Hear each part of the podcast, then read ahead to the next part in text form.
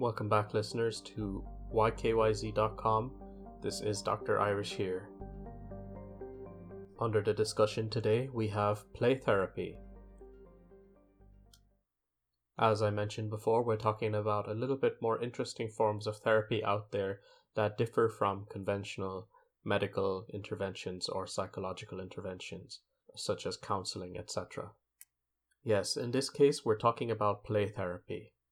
Play therapy is a method of meeting and responding to the mental health needs of children and is extensively acknowledged by experts as an effective and suitable intervention in dealing with children's brain development. Play therapists are licensed individuals, usually with a postgraduate qualification, and they have experience of working with children.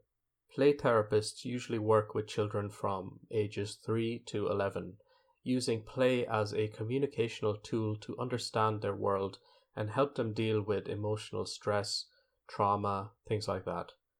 Play therapists help children and their families work through difficult life issues and experiences, things like abuse, neglect, bereavement, divorce, learning difficulties, psychological problems, traumatic experiences, and so on.